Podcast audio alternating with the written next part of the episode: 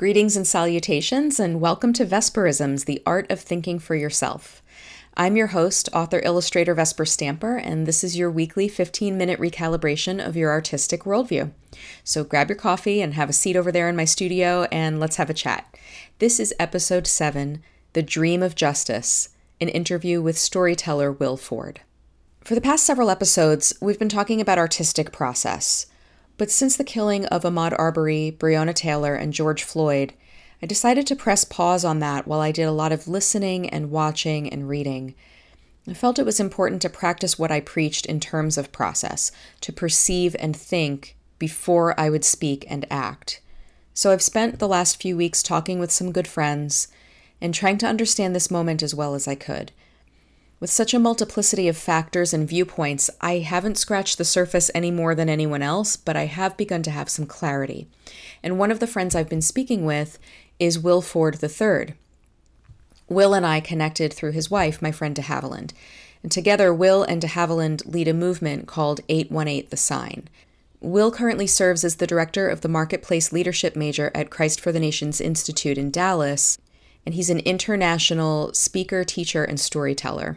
He's become a dear friend, and we've been talking about actually doing a picture book together about his amazing story, which you'll hear in our conversation. Both during the coronavirus crisis and now during the protest movement, I think Will's perspective about what's going on in America ought to be at the forefront of the conversation. In this episode, Will and I talk about the nature of story and narrative, the power of dreams, and what artists had to offer at pivotal historic moments in the past and what we have to offer at our own pivotal moment in this unusual year we call 2020. So here's my interview with Will Ford III. Enjoy. It's uh, good to be with you this morning. It is early for you, isn't it? It is. well, I'm so glad we could talk today. Um, there's a lot going on in our country right now, and I'm taking a little bit of a pause from the series that I'm doing on the podcast okay. because I thought that um, based on our conversations, I thought I think that there's some stuff that the Vesperisms listeners could really benefit from hearing. So um, now you're a storyteller at heart. Yeah, you know, for the most part, I am. I didn't know yeah. that until my students told me. Said, Mr. Ford, you're a storyteller. So I guess I am. Yeah, and one of the stories that you tell is about your family's history and it's um, i think your story is stranger than fiction i so, it really i can't believe it but um but so you travel the country and the world and you tell um you you carry around with you this cast iron kettle pot as yeah. the basis for the story that you tell about your family could you share that with us yeah yeah so in my family i have this 200 year old kettle pot oh, I say 200 years old. Colonial Williamsburg puts it at like 1834. So what's 30 or 40 years amongst friends, right? But it's about it's about 200 years old. It's used by the slaves of my family. That's why it's been passed down. They used it for cooking, but the reason why it's passed down is because they secretly use it for prayer. They were owned by this slave master who uh, he wanted to be Christians, but he didn't want them to pray because he didn't want them to get any kind of hope for freedom. Uh, but uh, these folks, they they prayed anyway, even though he would beat them if he if he caught them. So what they would do is they'd go into a barn late at night to make sure their prayer meeting wasn't seen.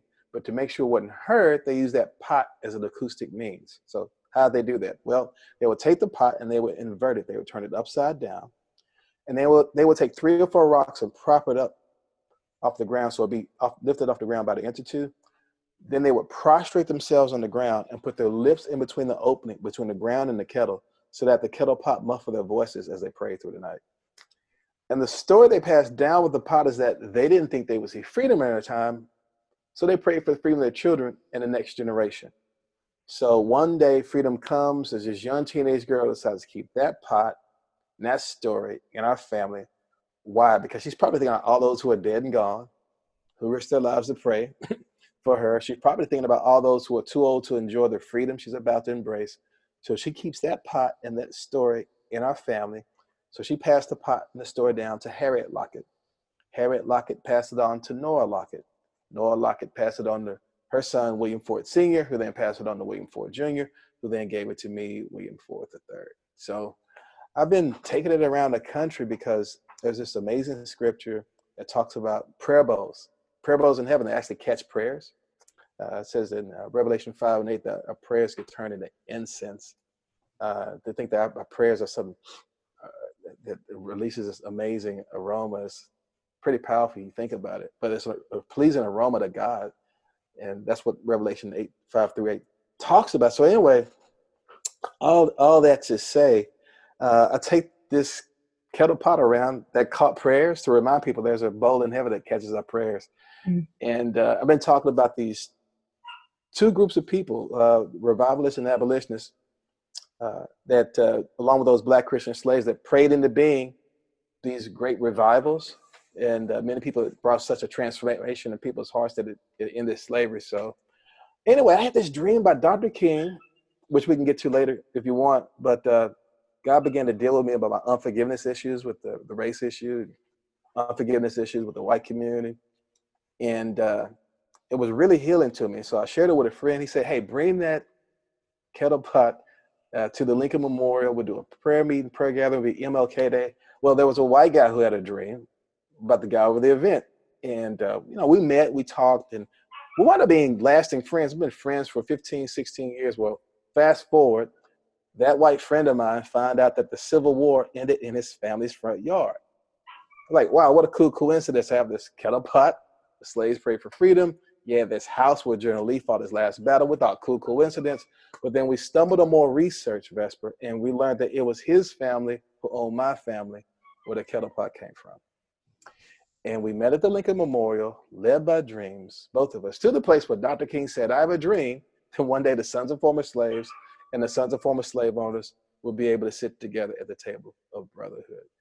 So my friend Matt Lockett, you know, if you recognize the beginning part of my family lineage, we were Lockett's. Well, Matt Lockett, his family at one time owned our family. Uh, that was what we found out through our research. But we met together in a prayer meeting. So anyway, all that to say, we wrote a book together called The Dream King, and uh, that's what most people kind of know me for right now. Man, uh, you cannot make that stuff up. It's the fact that, like you said, that Dr. King said, literally, I have a dream yeah. that this would happen. Right. And that the two of you met on that spot where Dr. King proclaimed that. Yeah. Is so powerful. It's just so powerful and not only powerful but true and possible. Yeah, and you know, you know, the, the, the friends of us, the friends, the mutual friends that we both have who know us. I mean, everybody's freaking out around us, and so it's easy to vet the the whole story because we were friends ten years before we realized this whole uh, this whole thing. Matt found out that the Civil War ended in his family's front yard like four or five years ago, like I said. But we were friends for ten years before that happened. Right. And uh, developing this really rich, you know, rich, deep relationship. Uh, he's been a very close friend, even during all that time period. Lot, lot closer now. Um, one of my best friends don't say it too loud so he can, you know, his head his head gets so big, man. But yeah, he's he's one of my best friends, and we've we've learned a lot and be able to share our story and bring a lot of healing to the country in the midst of all this going on. Yeah, it's incredible. I, have witnessed the two of you um, speaking together, you know, to audiences, and mm-hmm. just it's such a powerful testimony, you know, of what of what is possible. And I, I can only imagine that once you found out about your two families' respective mm-hmm. relationship that that must have ushered in some very difficult conversations between you. Yeah, see, that's the thing, Vesper. I'm glad we had the 10 years of conciliatory relationship before then. Because everybody talks about reconciliation. You know, there's something to be reconciled, something had to be conciliatory.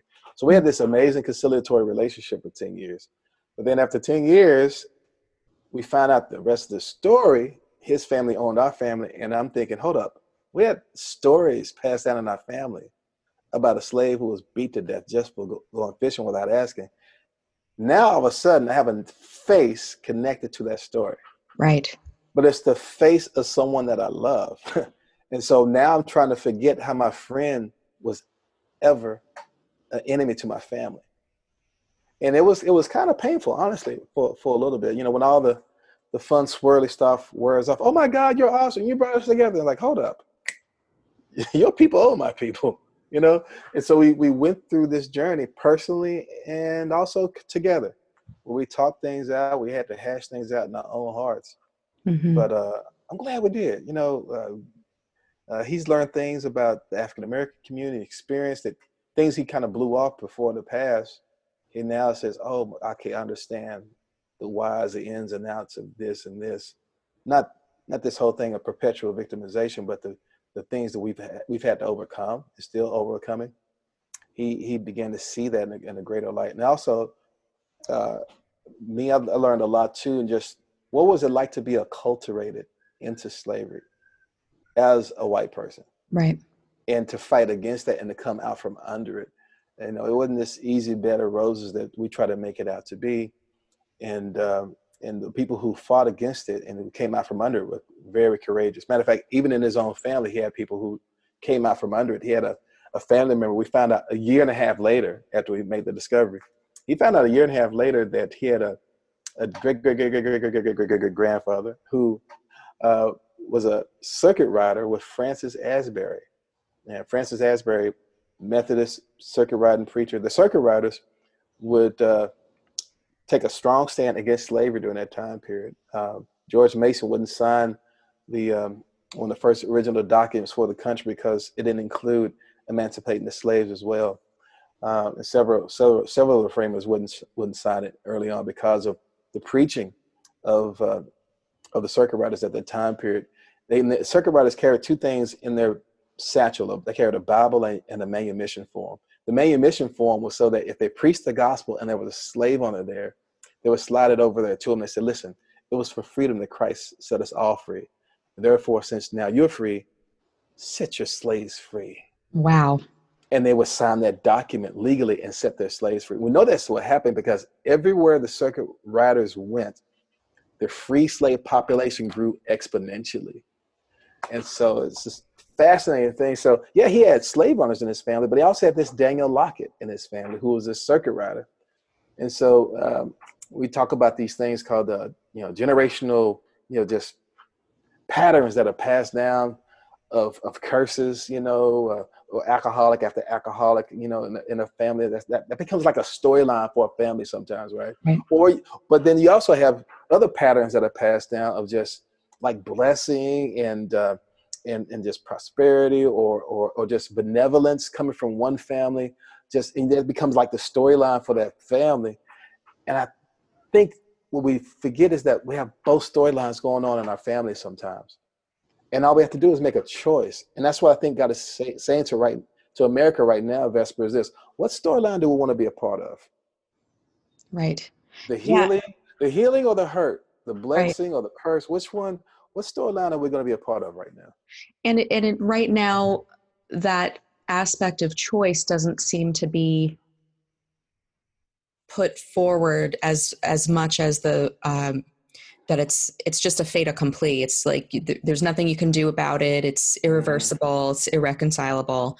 Right. Um, and when you have something that's irreconcilable, you you divorce. You know, I mean, yes, and and that's not where we want to go. I don't think. But um, your your analogy of the of the two choices there reminds me of you know the jewish view of human nature is mm-hmm. that we both are made in the image of god but that we also are fallen those two things are both inside of us and both like warring against each other all the time it's not that human beings are total de- you know it's not total depravity and it's not uh, like rousseauian um, blank slate everybody's innocent either it's mm-hmm. it's these two things always warring in conflict and it matters which one you feed. Right. But you have a choice of which one you feed. Right. Right. That is that, that is so good. And, and so we get to choose which storyline, which it's everybody's favorite word right now, narrative. Yeah. We get to choose the narrative of our lives, but we can start in the starting blocks of somebody else, you know, in our family or even in history. You know, I think Dr. King had unfinished business, you know. Mm. Uh, and actually his I have a dream speech, you know, there are historians who suggest that the word, the phrase, I have a dream, it was actually birthed in a different place. It was birthed in a prayer meeting. Dr. King went to a prayer meeting, I think it was in Georgia, and there was a church that had been burned down by the Ku Klux Klan. So, in the middle of those ashes, Dr. King went to go pray with uh, some uh, students from the Student Nonviolent Coalition, and one of those praying young people was a lady named Prathia Hall. Prathia Hall. I love her name, Prathia. Yeah, I know, right? I, I never heard another name like that, Prathia. But uh, uh, her daddy was a was a powerful uh, Black Baptist preacher, and uh, she became a woman preacher herself, which was really kind of uh, unusual at the time period. Uh, and that her daddy named after prayer, and she could pray the house down from what all the accounts that I, I read. So she's standing in the middle of that rubble. This church had been burned down by hatred and bigotry.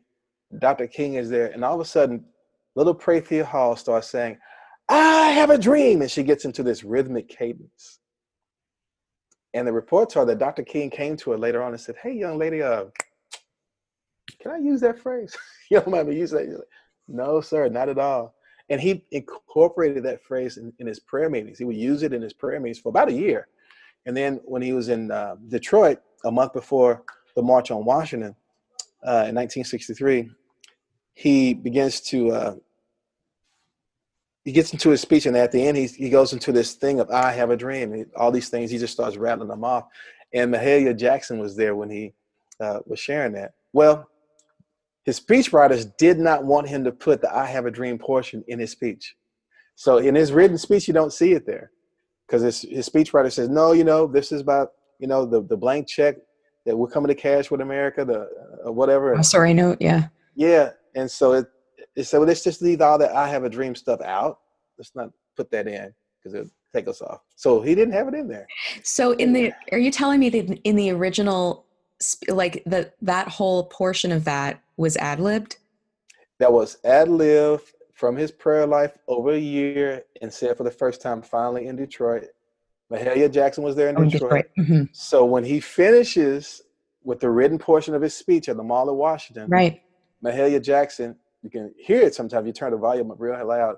Mahalia Jackson leans over and says, "Martin, tell him about the dream." no way. Then he kicks in. I have a dream. oh goodness.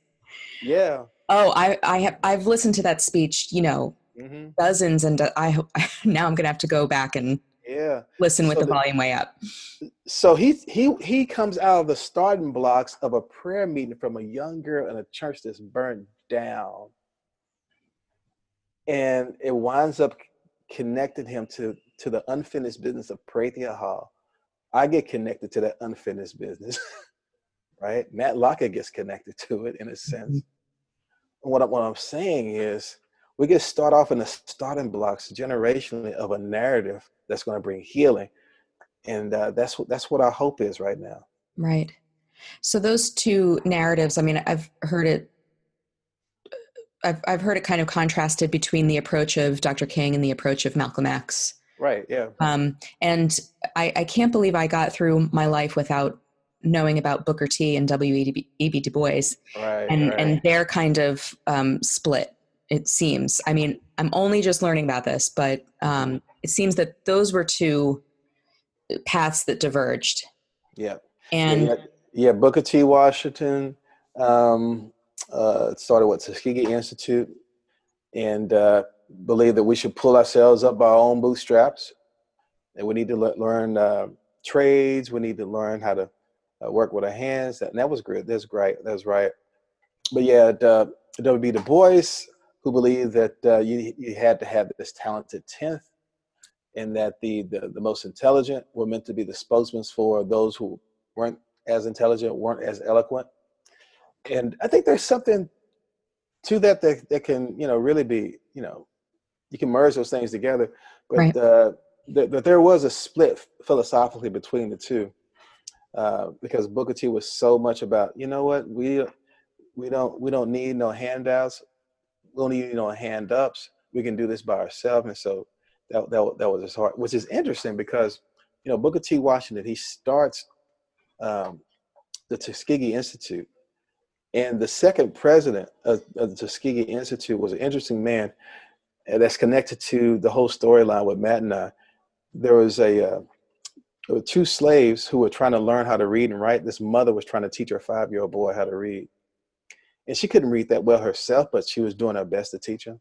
is during the Reconstruction period, and still during that time period, uh, whites frowned on blacks learning how to read because they were afraid of insurrections. They were afraid they, you know, planned coups against them or whatever.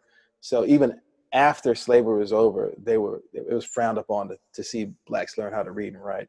So they were working on her farm, uh, just coming out of slavery, and um, Lucy Lockett, Matt's distant fore, fore, foremother, walks in on them, and they're trying to learn how to read and write. So they thought there would be like negative consequences for that. But Lucy Lockett says, "No, no, no. What you're doing is good and right. Matter of fact, I'm gonna take over your tutoring." And she does, and she teaches that mother, and she teaches a little five-year-old boy how to read. Well, that five-year-old boy, he grows up to be Robert Russell Moton. We know this story because he put it in his autobiography. He becomes the second president of Tuskegee Institute. Wow. He becomes an education advisor to four presidents. And when the Lincoln Memorial was dedicated in 1922, he's the one that gave the dedication speech. Oh my goodness. Yep. And then 41 years later, Dr. King would come there and do the I Have a Dream speech. And then 41 years later, Matt Lockett and I would meet in those steps where Dr. King said, I have a dream that one day the sons of former slaves, and the sons of former slave owners will be able to sit together at the table of brotherhood. So That's just unbelievable. And uh, like you're saying, I mean, there was there's one strain of Matt's family that was feeding the the wrong, you know, the right, right. Um, but then this other strain that was feeding the right, and yeah. that that's even possible is just incredible. It's so it's so encouraging, and oh, it's so yeah, yeah. I mean, yeah. Matt's family also invented the Confederate flag. I mean, there's so the wow. whole story is crazy. Yeah, everybody should definitely get your book because a lot of these stories are in the book and more. And so, yeah. a little plug: everybody, the book is right behind you on your bookshelf. I see. Ah, um, uh, yeah, yeah, yeah. plug, right? Yeah, yeah. I have mine on my bookshelf too. You know, but um, yeah, no, everybody should get your book. It's just incredible, and I, I read it to my family at bedtime, and we just. Oh, wow one thing after the other. We were just like mind blown completely. I mean, the power of the power of our own stories. Like you're saying, there's a narrative in the country as a whole, right? Yes. You know. Yes. And yeah, yeah, or, yeah, go ahead. I'm sorry. Or I was going to say, or competing narratives. Let's say, mm-hmm, you know. Mm-hmm. And um, as my pastor said the other day, the um, you know the message is scrambled and it's yeah. really hard it's very confusing and we're all trying to figure out like what is the storyline that we're tr- we're supposed to be following right now mm-hmm. um we're we're kind of looking for one single thread that runs through it and it's really hard to find maybe that doesn't even exist or whatever but the power of not just a collective story as important as that is but the power of these individual stories you know and and to not I mean, I think, you know, for us as artists, like to not second mm-hmm. guess how important your personal story is. Yes. And who that's going to touch, you know? Yeah, it's, it's, it's, it's, it's just so powerful. And it, it's interesting, Robert, I'm, I'm, I'm not distracted, but I'm pulling up Robert Moton's speech from when he, when he spoke at the Lincoln Memorial. Right. And um, he, he talks in, in this speech about this these the scarlet thread, mm. and he hmm. talked he talked about the hand of providence and how providence uh, moves in, in, our lives, and uh, he says that uh, it was the hand of providence that brought us all to this nation, and he said that uh, the, this beautiful tapestry called freedom was woven into America, but he, then he says that there is this scarlet thread of racism that came in through slavery. And he says that he talks about how God is still trying to pull that fabric out. And even though it's woven into the fabric of the country. So here you have 1619, you had the Jamestown Company, and through that came the scarlet thread of slavery. Right. And he says in 1620, you had the Pilgrims come in and they release another uh, uh, uh, thread of freedom. Those things being woven together but then he says God is tugging on that one thread. And here's the thing if God starts tugging, if providence is tugging on a thread and trying to pull it out, anything else that's affected to it is going to react and is going to respond. That means every institution, every every uh, person in power, every person is using their their status and clinging on to it and not putting it at risk so that they can see other people flourish. It's gonna it's gonna react. It's gonna respond to that, and that's what I feel like is going on right now. We're still every now every every couple of years there's something that happens to make us pull at pull that pull that scarlet thread out of the fabric of our nation over and over again. So I think that's where we are right now, and we're, I, we're reacting to that. Yeah, and I mean, you and I have such a, a love for history. Um, but uh, you know, as a historical fiction writer myself, mm-hmm. that's the thing that always really gets me is how interconnected you know that history is not just this set of facts and figures that we learn in school and then yeah. forget it really it is the the story of human choices. It's the story of human beings yeah. and how each of those choices is interlocked. And and the it's not just, you know, in your own time period. You know, you're not just writing the story of your own time period.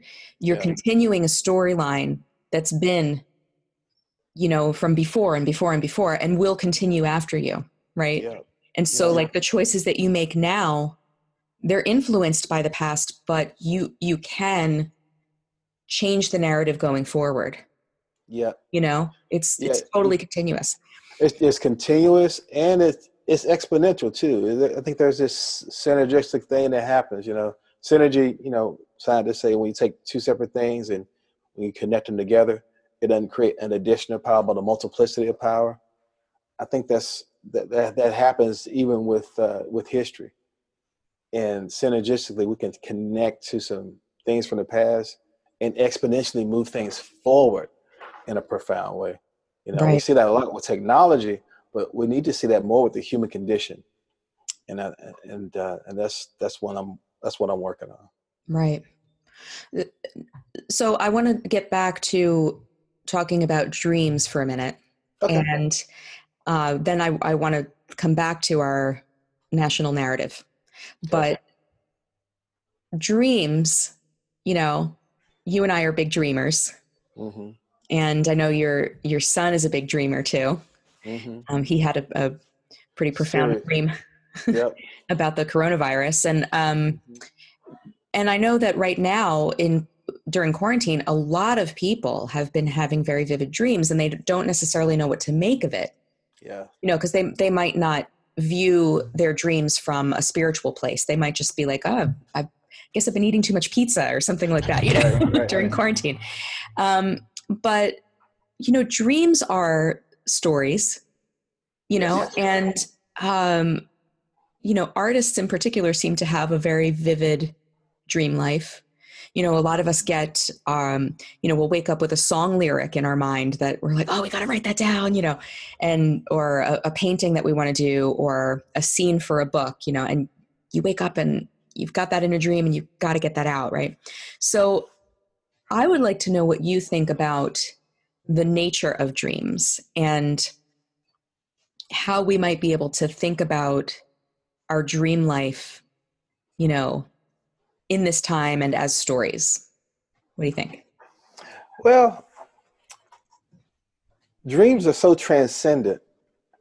And the thing I love about dreams is that you can't crank them out. For the most part, you can't really crank out a dream. Uh, you can just kind of daydream and just ruminate, but when you sleep and all of a sudden this vivid thing happens and you, that's that's kind of like the stuff that that's otherworldly. And uh, they arrest the affections. You know, they they they subpoena your consciousness, and uh, they really um, augment the way that you see life, right. and and and remove a lot of the parameters. Of course, you have the the junk dreams that you know sure. the stuff from you know you just saw something the other night or whatever or a bad commercial or whatever you have those dreams or you have the thoughts that just kind of ruminate ruminate throughout the day and this you're still thinking and your subconscious is going but then there are these other things that these dreams that this otherworldly stuff. And uh, for creators, I say you, you just pay attention to those. Uh, whether you're an artist or whether you're an entrepreneur. Matter of fact, uh, Madam C.J. Walker, who uh, was a slave. She was well, she was born in slavery, and uh, was a sharecropper for many years. Was married uh, and uh, divorced. Gone through a horrible relationship where a man used to beat her, and uh, it was in that low moment that she has experienced experience, and she uh, becomes a Christian. There in her plantation, and then after she becomes a Christian, her hair starts falling out. Whoa. I mean, just and she's like, "Oh, what do I, what do I do?" And other people on the on the on the plantation where they were working as sharecroppers, those other women, their hair were hair was falling out too. So Madam C.J. Walker has this new found spiritual relationship with God. So she prays, God, you got to help me. going through a lot here. And she has a dream. She has a dream about roots and berries back in Africa that if she mixed them together uh, with some of the products that she had, it will make her hair grow. So she she ordered off of this stuff, waits a while for it to come in. She it comes in, and she uh, mixes together. She puts it on her hair. Her hair starts growing back faster than it was falling out. Come on. she put it on the, the heads of the other women there that were working there with her. Their hair started growing back faster than it was falling out. So she started this thing called Madam C.J. Walker's Miracle Hair Grow Company. And she becomes the first woman millionaire in America. Wow. Not From a dream. Yeah, not the first black woman. She's the first ever woman millionaire, according to the Guinness Book of World Records, because of a dream. Amazing. So innovators, yeah, pay attention to your dreams. Uh, there was a man, um, William Merrell Vories. William Merrell Vories. He was uh, he was a missionary, and uh, uh, but before he was a missionary, he was an architect. Worked as an architect, um, and so he becomes a missionary to Japan. And while he was in Japan, the YMCA in Japan needed someone to design a building for him. So he felt like he was he he, he should use his architect skills to help design this building. So he does. But then he saw that, hey, you know what? I can also, with the people that I've you know been uh, uh, ministering to, I need to bring them into this practice. So he sort of the people he was ministering to, he bring them into this architect practice, and uh, so he started a business out of it eventually. Well, while he's there, William Merrell Vories has a couple of dreams that were interesting. One, he has this dream about this plant that he could use and put together that would uh, be put this uh, become a healing ointment to people when they're uh, when they're sick. And so William Merrell Vories is the person who invented mentholatum like Vicks Vapor Rub, kind of. Yeah, like the, uh. yeah, yeah. The, before there was Vicks Vapor Rub, there was mentholatum, and my mother used to put that on me all oh, the time. My grandmother too. I feel like I lived in that stuff as a kid. Yeah. the, and the other dream that William Merrell Vories had, he dreamt one time about uh, this these buildings that were that were shaking from earthquakes, and in the dream he saw spacers being put in the different places in the buildings and it stopped the buildings from falling down. And so William Merrell Vories is the architect that invented uh, earth, earthquake-proof buildings. Oh my goodness! From mentholatum. From mentholatum, yes. earthquake-proof buildings. The earthquake. That's incredible.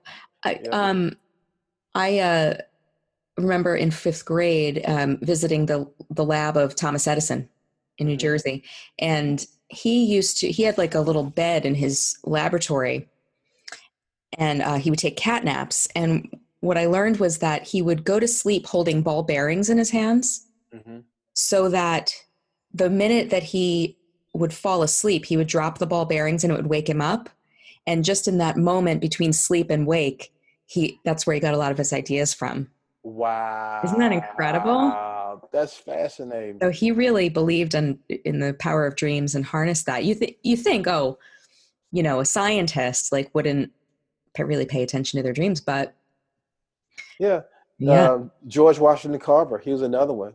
Um, he's there at Tuskegee Institute, but uh, George Washington Carver would go into his study with a Bible and a and a notepad. That's all he really took in there with him and uh, the Lord would speak to him, and he he'd get dreams, and uh, he he write everything down. And wow. so from the peanut, he had what like three hundred different inventions. Right, right. Yeah, it's crazy. yeah Just incredible. Ah, oh, amazing. So yeah, so as creatives, pay attention to your dreams, mm-hmm. and uh, they, they, give instruction, but they also too is it's just another way to open yourself up to uh, all the other possibilities of of uh, creativity and power and beauty.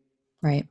You know, it's the whole aesthetic realm uh, can be unlocked in a whole other way through through dreams. Right. It's incredible. Yeah, and I think you know. um in times of upheaval too you know um, mm-hmm. i think something that i notice that i have noticed during quarantine and then during um, the the protest movement right now is that i don't i, I sort of don't trust that my art is going to you know ha- have make any contribution you know yeah, yeah. um like it feels indulgent or something like that but i think you know, in hearing these stories, I'm realizing no, like it's actually in dreams that we have the power or that we, that we receive the power and the revelation to solve problems and exactly. problems that problems that we could never brainstorm mm-hmm. just sitting at our desks and you know taking notes or whatever it like unlocks a different part of our of our awareness yeah, that for me too. The matter of fact, my, my whole story, my friend Matt Lockett, it was unlocked through a dream. I dreamt that uh, I dreamt I was on my way to Dr. King's old church uh, to to speak, but I had to pick up Dr. King to get there. And so in the dream, I go by this house, and Dr. King he comes out of this house. It's a dream, so he's alive, right? Yeah. but yeah. but in the dream, he has this huge white duffel bag with black handles on it, and he starts throwing all this dark garbage out of that duffel bag and he comes again to this vehicle with us. And in that dream, I thought to myself, man, that bag can make a nice souvenir, you know? I mean, uh, I went to Morehouse College. He went to Morehouse College. the bag would make a nice souvenir. So in the dream, I go to try to pick up the baggage, but before I could grab it, Dr. King grabs me by my shoulders and he says, no, do not go back and pick that up. And then the dream, he starts telling me what I need to do to heal the racial divide in the nation. And so I, I wake up from the dream in tears. I'm bawling my eyes out. I'm like, God, remind me, what did Dr. King say to me? And the Lord said to me, No, the white bag, white bag with the black handles, that will be the interpretation for your dream. And I realized what he was saying. So the black handles represented how I, as a black man, had been handling my white baggage. God was saying to me, get rid of your white baggage. You've been carrying it for way too long. Wow. And so I knew what he was talking about because I, I, I had gone through a, a, three significant things. One, when I was 13 years old, I was chased along with three friends. We were chased by a carload full of white guys who called us the N word in Texas, and they, they said they're going to shoot and kill us. They chased us for like two hours.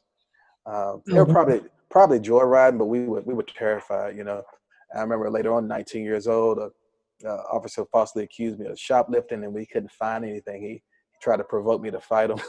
I know I remember another time uh, in my 30s to get my first house uh, in the suburbs, and the same police officer for the first three months would just follow me for just driving while black every week uh, and would pull me pull me over. So I know what that feels like. But you know what I did, Vesper, for every person in that area, I put those narratives, I put those storylines on everybody, every police officer, every white person and uh, before they can ever have one conversation with me, I put those bad experiences on everybody. Right. And so there's this interesting word uh, for accuser. Uh, it's, it's, a Greek word called kategoros, and it's where we get the word category. And uh, it's where uh, they call it the, the, the, the devil, the accuser of the brethren. And uh, it's the word kategoros. And wow that's what we do. We categorize each other. I realized from this dream that's what I had done. I categorized or stereotyped other people in the same way they that I've been stereotyped, and I put those three narratives or those storylines in front of everybody like a veil, and I saw everybody through that filter. And what I felt like was being communicated to me was I need to get rid of my baggage. I need to get rid of my resentment. I needed to get rid of my bitterness.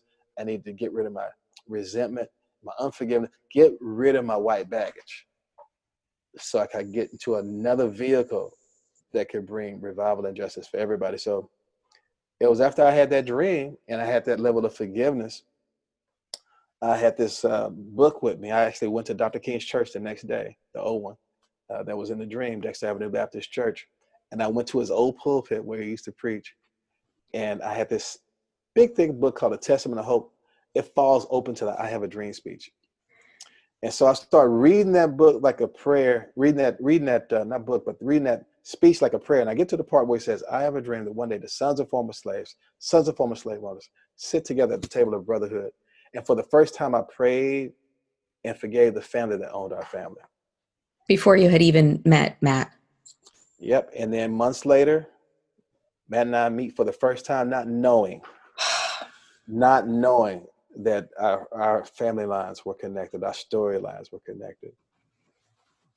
So what I'm saying is like dreams are transcendent, and if we'll pay attention to them, and uh, they can unlock our purpose, they can unlock our destiny, and that's what's happened to me. I, that that dream from 2004 has changed my life, but I had to do what the dream was asking me to do. I had to get rid of my baggage.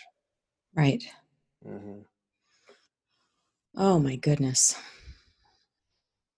I just, I think we need to like sit with that for a while. Um, there's so much to what you just said too about the, uh, you know, the kategoros mm-hmm. and how much we put on each other. Um, yep. Oh yeah, yeah, from the bad narratives. Right. Yeah, just put it on everybody. This is oh, this is the way you are this is who you are. You haven't said a word yet, but we put it on each other. Yeah, we, we and we do it to each other. I mean, um, I recall very recently. I don't know if you saw this, but on CNN, Van Jones mm-hmm. said that white people have a mind virus. Every, all white people have a mind virus called racism that can be activated at any time. Mm. And I thought that is a recipe that is not what we want to that's not where we want to go no that mindset and and that's exactly what you're saying you know that mm-hmm. just you know I, I may not know you i may not have ever said a word to you but i'm going to make up my mind about everything you are and we i wonder if you know as you were talking i thought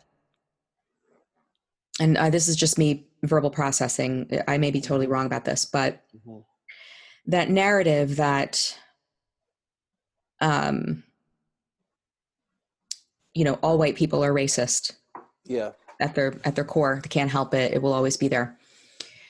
Maybe instead of the word racist, which is so loaded and so overused right now, maybe we could use category because category is something that we all do. So right. instead of instead of debating whether there's such a thing as reverse racism or blah blah blah, it's not helpful. We do know that we all put each other in categories. Yep, we stereotype each other. Yeah. It's, and and now all stereotypes bad in that sense. Categories aren't necessarily bad. It's just when we right. keep people in there in that category, and then we don't start off from a positive category mm-hmm. before we put people into a different category of people we want to disassociate from and not and not connect with. Mm-hmm. That's that's the issue. And so uh, how we that that filter that we see people through Mm-hmm. It has to be one that's hopeful. It has to be one that's redemptive. It has to be one that assumes the best right. for each, for, for each other and hopes for the best from each other. And when we can start to live and see each other that way, mm-hmm. we can be part of the right storyline. Yeah, absolutely. And I, I think that um, that the whole concept of of believing that every human being is made in the image of God is that starting point yeah. that that does assume the best that does assume mm-hmm. you know the dignity and assumes the best. Yeah exactly. Yeah and i, I think um you know I'm, I'm familiar with your story that you about the police officer assuming that you were shoplifting and um oh yeah. yeah that I, I wanted to ask you about that sure. um in the last i we could talk for two hours, you know, and, and we have talked for a long time about these things, but, um, you know, could you relate that story? Because I think that it actually has something to say to artists, and here's why. Mm-hmm. One of the things I talk about here on the podcast is I've been talking about the artistic process, mm-hmm. and that, um, you know, part of what we're trying to do on the podcast here is um, to get out of the political narrative that we're so uh, we're so forced into we're like crammed into that political narrative like that's the only way to see the world is through these political lenses right mm-hmm. and so mm-hmm. i'm you know I, I found myself bewildered over the past few years like yeah but i don't see the world that way like i i would have to change my fundamental like my brain in order to mm-hmm. see the world that way i think i'm an artist i think like an artist you know and so i've been trying to acquaint people who might not consider themselves artists or reacquaint artists with this concept of artistic process, right? Mm-hmm. And I've, what I've been noticing is that since social media came on the scene, because I I got my start like like you, you know, way before social media, mm-hmm. um, but that we've become disconnected from process. Like there's this pressure to post right away, and the idea that it would take months or even years to create work it flies in the face of that like immediate reaction that we're looking for when we post things right yep. so i think it's really important for artists in this moment to slow way down not feel the pressure to um make a statement right away until they really understand what's going on and to think incredibly careful carefully before they snap to action right yeah. and so this story, you know, that I'm asking you to tell, um, I think says a lot to that because yeah. of what your father told you. Yeah, and, and it goes back even to to process preparation for you know for for you in that moment. Yes. So it starts off with with me being six years old and my dad getting me a social security card. yeah, because I, I, worked for it. I worked for my dad at Ford Universal Carpet Company, and they had a carpet and tile company, and uh, he, he, you know, he instilled in all of us, uh, uh, you know, the value of work, good work ethic. And so, six years old, I'm in that shop, I'm cleaning up or whatever. Probably messed up more than I cleaned up, but sure. you know, yeah, he, but he paid me to work, and he got me a social security card, and he made me. Here's the thing: he made me memorize my social security number. Ten years go by, 16, I'm 16 years old. I get my driver's license. He made me memorize my driver's license number. I said, okay, what is your obsession with numbers? Why you make me memorize these numbers? He said, well, here's the deal. Sometimes you're to have police officer come to you. He said, I have friends who are police officers, and they'll tell you that there are some people there who uh, hide their insecurities behind a badge. And uh, what they'll do sometimes is they'll take your information from you, and if you don't have it memorized, they can just take it into uh, the office on suspicion. And then he said, "Oh yeah, and uh, don't take the bait." It's like, "Don't take the bait." What do you mean? He says sometimes they will try to provoke you into a fight or something like that, or say things to make you react. If you react, they, it's just an excuse for them to to do horrible things to you. Listen, he said, "Listen, your job is to come home." So you say yes, sir, no, sir. If you need to look and see a badge number or something, do that. Deal with it later. But your job is to get home don't take the bait. So, what I just had with everybody, if you're not aware of it, I just had the talk. That was what my dad, he had the talk with me about how to mm-hmm. respond to police officers. So that's what I just shared with y'all. So, what happens? I'm 19 years old, three years later. I'm uh, playing junior college basketball in the city. And uh, my teammates were walking through a grocery store, and there's this person following us. I I didn't think nothing of it, but my, my teammate is like, that's a plainclothes cop. He follows me every time I come in here. It's like, really? Mm. So we're African American. We're going through the store. Uh, white police officer. And sure enough, he was a police officer. And uh, we get to the checkout line, and my teammate uh, just begins to embarrass me. He begins to he begins to just shout at the top of his lungs while he's in the checkout line. He says, Yes, I'm reaching into my pocket and I'm pulling out the money in my pocket that my mother sent me so I could buy stuff this week. And I'm telling you this because this man back here, he always follows me every time I come into the store. He treats me like I'm stealing every time, and I'm not stealing anything. He follows me every time. I'm tired of it. I'm like, ah, I'm freaking out. I'm like, I'm just shrinking Vesper the whole time. and my other teammate is there too, right? And then and then, you know, the, the officer follows us out. He said, you know what? He shows us his badge. He said, hey, you know, I, I am I am an officer, but that what you did back there was totally uncalled for. First, the officer was cool and calm, but my teammate is cussing him, cussing him out, and now the officer starts cussing out my teammate. Oh no! No longer professional, whatever. Doesn't try to uh, diffuse, to de-escalate the situation. And in the middle of these two arguing and cussing at each other, my other teammate leans over to me and says, "Hey, Ford, whatever goes down, you got to be down for whatever." so I'm like, "Oh my God, it's this recipe for disaster." And then all of a sudden, the police officer looks at all three of us one in one, one on one individually, and he says, "So what you gonna do about it, boy?" And he says it all, and when he says it to me, all of a sudden I heard my dad say, "Don't take the bait." I said, "Come on, y'all, let's go. Come on, y'all, let's go. Come on, y'all, let's go." I just used the broken record technique. Come on, y'all, let's go.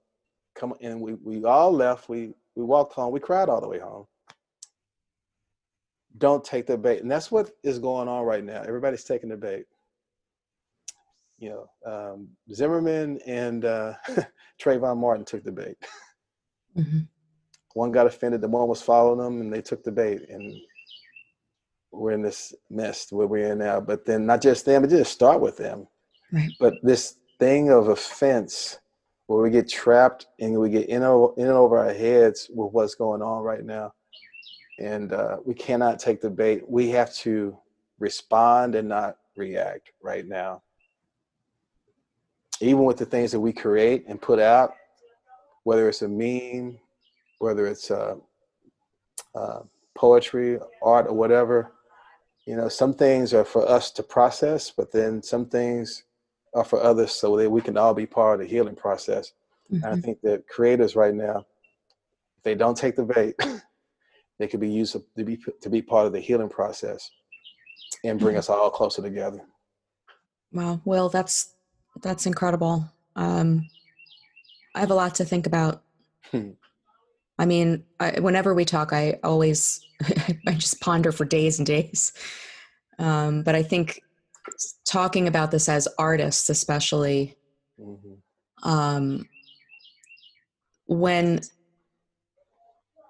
and, and you know uh, I'll, I'll close you know we'll close with this but mm-hmm. when artists are not in touch with that process we're very vulnerable to that political worldview that yeah. wants to categorize immediate you know react mm-hmm. but when we can take a step back and, and understand no we're we're artists mm-hmm. we we can respond we can create work out of the moment we can create work out of pain we yeah. can create work um, that you know humanizes and and mm-hmm. um, you know uh, helps helps with the narrative that is healing and is redemptive and forgiving you know but we have to be conscious of that you know yeah, we have to be conscious to not be reactive but instead respond so yeah. I put out a post uh, a, when George Floyd died, and uh, kind of attacking my own movement a little bit. And uh, I don't know if it was like visceral, visceral, but it had a little bit of sting on it. It had a little stink on it. and I had a, very good friend and mentor call me and talk to me about it. He said, you know, no, he said maybe not don't take it down, but I just want to challenge you to write a follow up. And I did. I wrote a follow up to it. And the follow up after I had time to process, it was so healing. It's gone all around the world. One little Facebook post. I mean, just shared about 700, 800 times. I mean, it's not viral, viral, but in my little world, yeah, it is. And um, that's what we need more of right now. Yeah. Yeah. And I, I'm so, um, I've been really challenged by your uh, exhortation. I'm just, it's a I'm looking for the words, but your exhortation to stay in the room. Yeah, that's where yeah. stay in the room came from. It was birthed out of that. Yeah, to to stay engaged, to not go running screaming for the hills or or you know shut everything off or be reactionary, but to stay in the room. Mm-hmm. And not and not be um, not not be surprised by the, the things that people are saying right now. Just you know, allow people time to vent, but stay in the room with them and help them work through all their stuff. You know, a lot of I know creators would love to talk about Job and his process and what he went through. And one of the, one of the first beautiful things in his process, he had these friends, Bildad, Eliphaz, Elihu. I forget the other two, but Elihu was there on the side. He's the wise young one, probably like Vesper, right?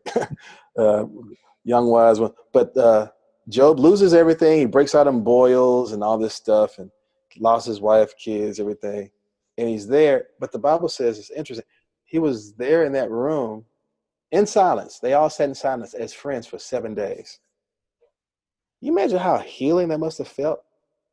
Just to be, he didn't have to say anything, he had to do anything. They were just there. Yeah. And then he finally felt enough courage to say something authentic, something that was going on in the inside. He felt it for the first time to get it out on the outside. And when he does that, his friends say, You must have done so, something. God, God must be doing this because you did something. What is it? Tell us, tell us, tell us, you know. And before long, they all leave, and there's only one left is Elihu and, and Job, and he's able to decipher through some of the things that could be true, what the other guys said, and connect them to God's storyline for Job's life. And then Job has his encounter with God in the whirlwind, and he gets, you know, as the black preachers always say, double for his trouble. but the thing is, that was because Elihu was willing to stay in the room. Mm. That restoration came to Job.